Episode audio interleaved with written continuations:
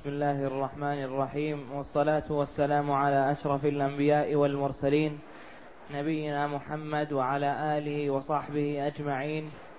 قال المؤلف رحمه الله تعالى فصل ولا ضمان على المستأجر في العين المستأجرة إن تلفت بغير تفريط لأنه قبضها ليستوفي منها ما ملكه فيها فلم يضمنها. كالزوجة والنخلة التي اشتراها ليستوفي ثمرتها. قول المؤلف رحمه الله تعالى فصل هذا الفصل تحت باب تضمين الأجير واختلاف المتكاريين. يقول رحمه الله ولا ضمان على المستأجر. في العين المستأجرة ان تلفت بغير تفريط. المستأجر استأجر شيئا ما. دار سيارة بعير بستان أي نوع أي عين. حصل فيها تلف. فالمستأجر غير مسؤول عن هذا التلف إذا لم يحصل منه تفريط أو تعدي سقط جدار غير مسؤول عنه. إلا أن يكون تسبب في هذا حفر تحت الجدار حتى سقط انكسر باب غير مسؤول عنه إلا إن كان تعدى على هذا الباب بشيء ما غير الاستعمال. أما إذا انكسر نتيجة الاستعمال فلا ضمان عليه. انكسرت رجل البعير أو الحمار أو الفرس الذي استأجره فلا ضمان عليه ولا يلزم بقيمة هذا التلف لأنه استوفى من العين المنفعة التي استأجرها. فهذا التلف لا يخلو. إن كان نتيجة الاستعمال العادي فلا شيء عليه. لأنه استأجرها ليستعملها. وإن كان هناك تعد زائد عن الاستعمال العادي فالضمان عليه. مثلا استأجر البعير ليحمل عليه نوعا من الحمولة فأضاف إليها زيادة فيكون متعدي. استأجر البعير ليوصله إلى الطائف. فتعدى الطائف. فيكون متعدي. استأجر البعير ليركب عليه واحد. فركب عليه اثنان. فتلف. فيكون متعدي. وهكذا. استأجر الدار ليسكنها. فوجد فجعلها مستودعا للبضائع فحصل فيها ما حصل من تخفس في الأرض أو سقوط بعض جدران أو نحو ذلك فعليه الضمان لأنه متعدي لأنه استأجرها للسكن فلم يستعملها فيما استأجرها له. استأجرها للسكن فتلف ما تلف فيها من أشياء نتيجة الاستعمال العادي لا ضمان عليه لأنه مأذون له في الاستعمال العادي فلا يضمن ما أذن له في استعماله. يقول لأنه قبضها ليستوفي منها ما ملكه فيها وهو ملك الانتفاع. من حقه أن ينتفع. فتلفت نتيجة هذا الاستعمال الذي لا زيادة فيه ولا تفريط فلا ضمان عليه. فلم يضمنها كالزوجة والنخلة التي اشتراها ليستوفي ثمرتها. الزوجة إذا مرضت عند زوجها يقال مرضت بسببك؟ لا.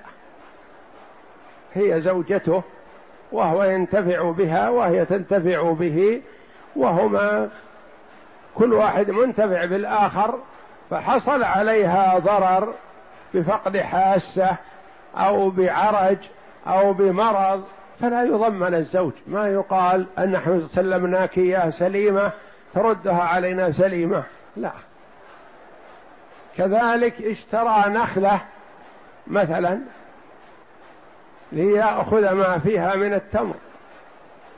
فصعد عليها ليأخذ التمر فجاءت ريح فسقطت النخلة بالريح والهواء مثلا وسقطت على الأرض. فيقال أنت الذي أسقطتها؟ لا. هو صعد عليها ليأخذ ما أذن له في أخذه. فسقطت فلا ضمان عليه. والنخلة التي اشتراها ليستوفي ثمرتها. كل هذه الأحوال يعني إذا استعمل ما استأجره لما استؤجر له فلا ضمان عليه بالتلف. أواني في البيت مثلا استعمل استأجر بيت مؤثث كامل الحاجات التي فيه. خرب بعض الأشياء بعض الأواني بعض الأدوات خربت نتيجة الاستعمال لا ضمان عليه. ولا يلزم أن يشتري بدلها إذا أتلفها هو نعم يضمنها لأنه ما أذن له بإتلافها وإنما أذن له باستعمالها. وإن تلفت بغير فعله بغير وإن تلفت بفعله بغير عدوان كضرب الدابة وكبحها لم يضمن. كذلك لو تلفت بضرب الدابة التي استأجرها ضربها وهو راكب عليها. ننظر إذا كان هذا الضرب عادي يجري مثله لمثل هذا المركوب فلا ضمان عليه. وإن كان زاد فيه وأجحف فيضمن. كذلك إذا كبحها يعني ساقها أو دفعها أو منعها فشردت فانكسرت رجلها ونحو ذلك فلا ضمان عليه لأنه مأذون له في هذا الشيء. أقفل الباب مثلا فانكسر آه، في انكسار الكيلون ونحوه مثلا بدون تعدي ولا تفريط ما يضمنه لأنه مأذون له في قفل الباب وفتحه وفتح المقافل ونحو ذلك هذا شيء مأذون له فلا يلزمه إذا تلف لأنها جرت العادة أن مثل هذا الأشياء لا تدوم يستعمل هذا الأشياء سنة سنتين يتلف فإذا تلف بيد المستأجر فلا يضمنه لأنها تلفت من فعل مستحق فلم يضمنها. تلفت بسبب فعل مستحق له.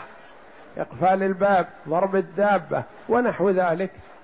هذا شيء يحق له ما يعتبر متعدي ولا يقال له تجاوزت الحد. نعم. كما لو تلفت تحت الحمل.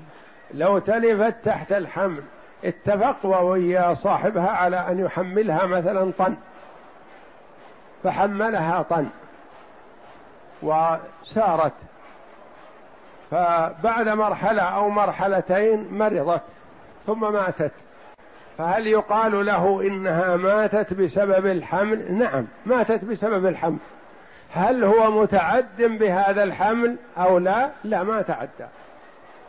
فلا يخلو مثلا هو اتفقوا على أن يحمل عليها طن. فحمل عليها طن فبعد مرحلة أو مرحلتين تلفت ما تحملت.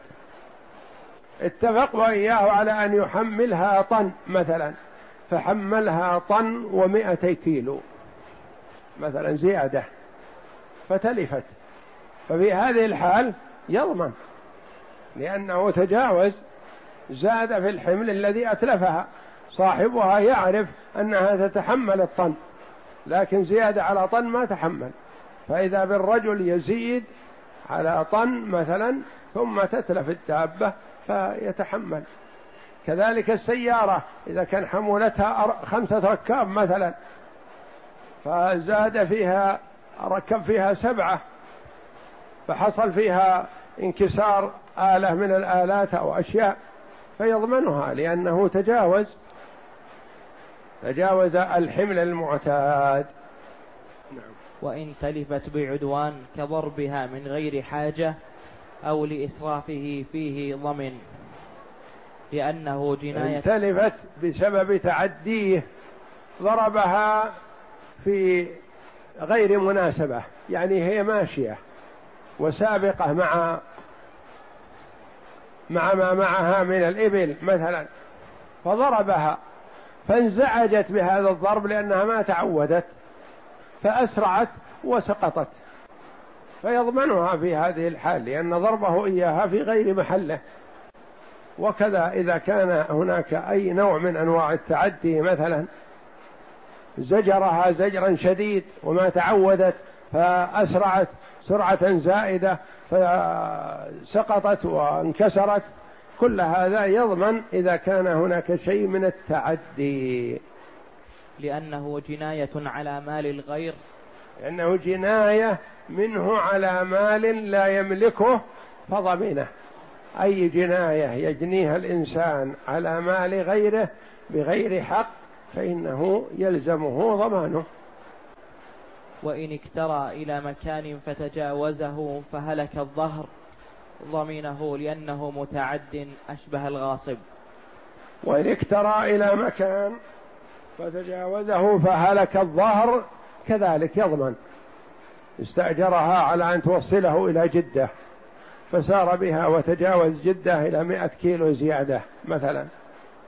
فتلفت الدابة أو تلفت السيارة أو نحو ذلك فيضمن لأنه تجاوز المتفق عليه بينهما. لأنه متعد أشبه الغاصب. أشبه الغاصب لأن عندنا كما تقدم نقول هذه يد غاصب ونقول يد أمينة. يد الغاصب تضمن واليد الأمينة لا تضمن إلا في حالتين إذا حصل تعد أو تفريط. فليتجاوز ما اتفق عليه تعتبر يده يد غاصب فيضمن ما حصل من تلف. وإن, وإن هلك بعد نزوله عنه وتسليمه إلى صاحبه لم يضمنه لأنه برئ بتسليمه إليه. وإن هلك يعني هلكت الراحلة أو الدابة أو العين المستأجرة بعد تسليمها لصاحبها ما يرجع صاحبها إليه ويقول أنت أهلكتها بسبب حملك بسبب كذا ما دام سلمها إياه سليمة فلا يضمن ما حصل بعد التسليم. إلا أن يكون هلاكه لتعب الحمل فيضمنه. إلا إن كان بسببه هو يعني عرف أنه زاد في الحمل. فلما أحس أنه زاد في الحمل وأن الدابة مرضت سارع وسلمها لصاحبها. فإذا بها بعد يوم أو يومين تموت. فيأتيه صاحبها ويقول ماتت بسببك. يقول أنا سلمتها لك سليمة. نعرض هذا على أهل الصنف. فإذا قال أهل الصنف إن حمله عليها كذا هو سبب هلاكها. فنضمنه. وإذا لم يكن لحمله دخل في هذا فلا يضمن. لأنه هلك بعدوانه. نعم. وإن حمل عليه وإن حمل عليه أكثر مما استأجره فتلف ضمنه. كما تقدم إذا زاد في الحمولة وتلفت بسبب هذا فإنه يضمن. أو غير مثلا الحمولة أو غير صفة الاستعمال. مثلا كما تقدم استأجر البيت للسكن فجعله مستودع استأجره لسكن عائلة فجمع به عشرات العمال مثلا فيضمن ما تلف لأنه استعمله أكثر مما أذن له فيه. ضمنه لذلك وإن اكترى دابة ليركبها فركب معه آخر بغير إذن فتلفت ضمنها الآخر كلها. نعم. إذا استأجر دابة ليركبها فإذا به يركب معه آخر أو يركب آخر بدون إذنه أو يركب هو معه آخر بدون إذن المالك ففي هذه الحال يضمن لأنه زاد في الاستعمال الذي استأجر الدابة له. لأن عدوانه سبب تلفها فضمنها كما لأن كل من تعدى على مال غيره بغير حق فإنه يضمنه. كمن ألقى حجرا في سفينة موقرة فغرقها. نعم. لو أن شخصا مثلا أخذ حجر كبير ورماه في سفينة والسفينة هذه محملة فغاصت في البحر. فإنه يضمن السفينة وما فيها لأنه هو السبب في إغراقها. وإن تلفت الدابة الدابة بعد عودها إلى المسافة ضمنها لأن يده صارت ضامنة فلم يسقط عنه ذلك إلا بإذن جديد ولم يوجد.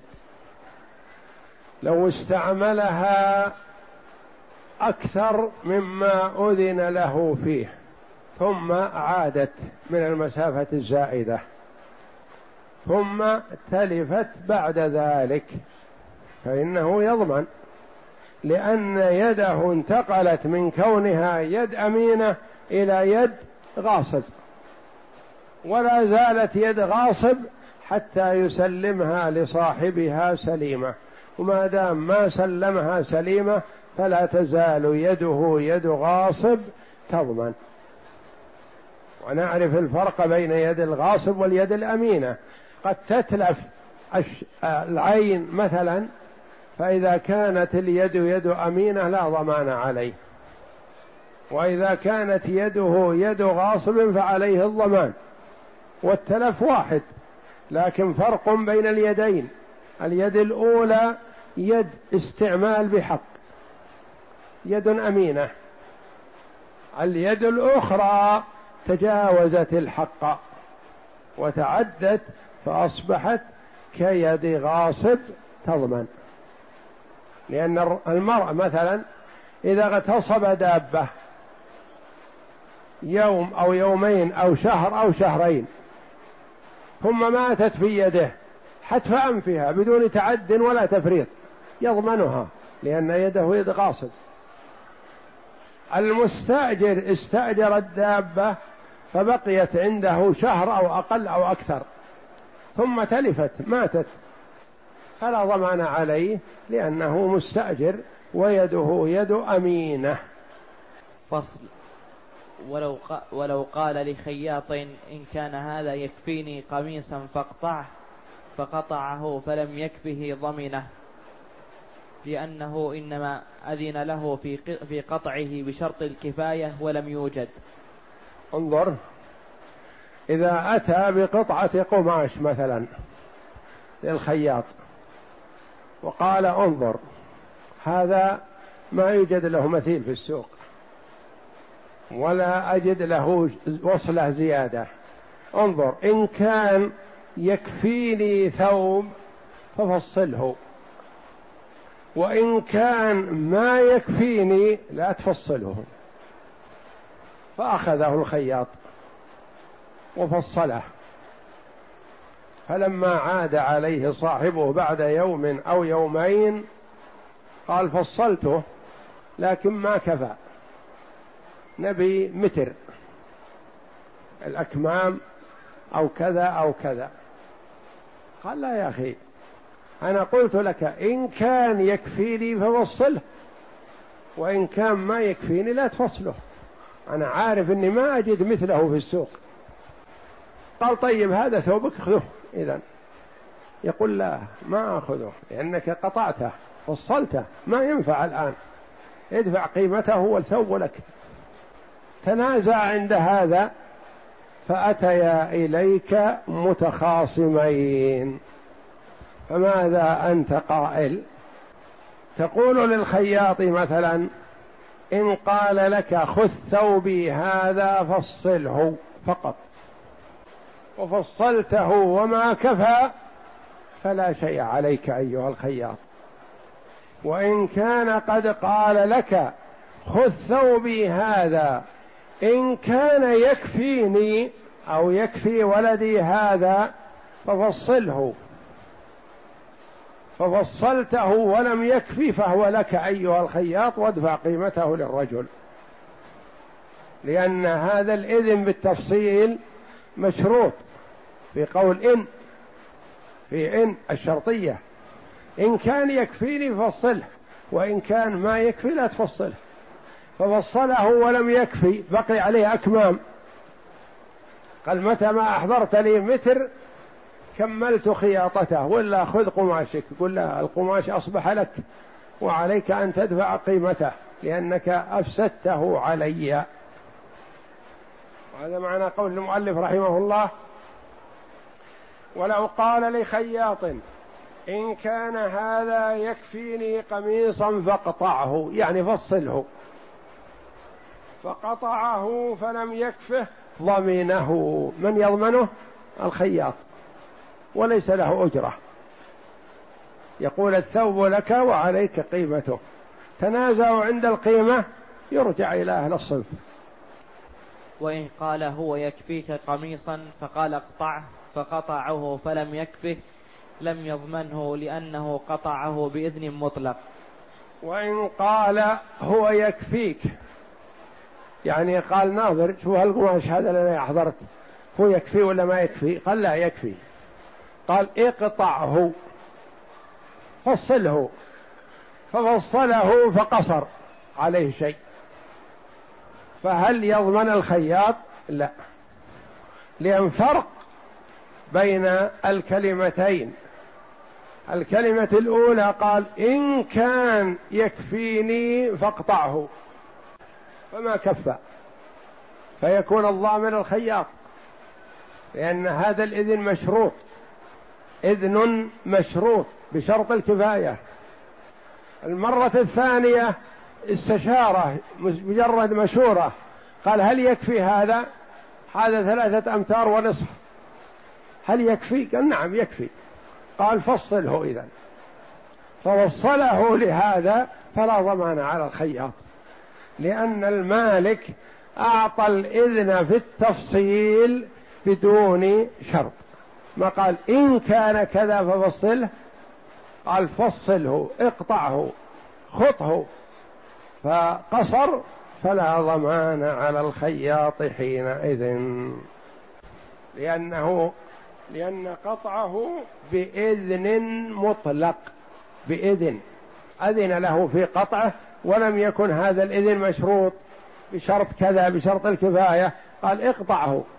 فقطعه فلم يكفي فلا ضمان على الخياط حينئذ. والله أعلم. وصلى الله وسلم وبارك على عبده ورسول نبينا محمد وعلى آله وصحبه أجمعين.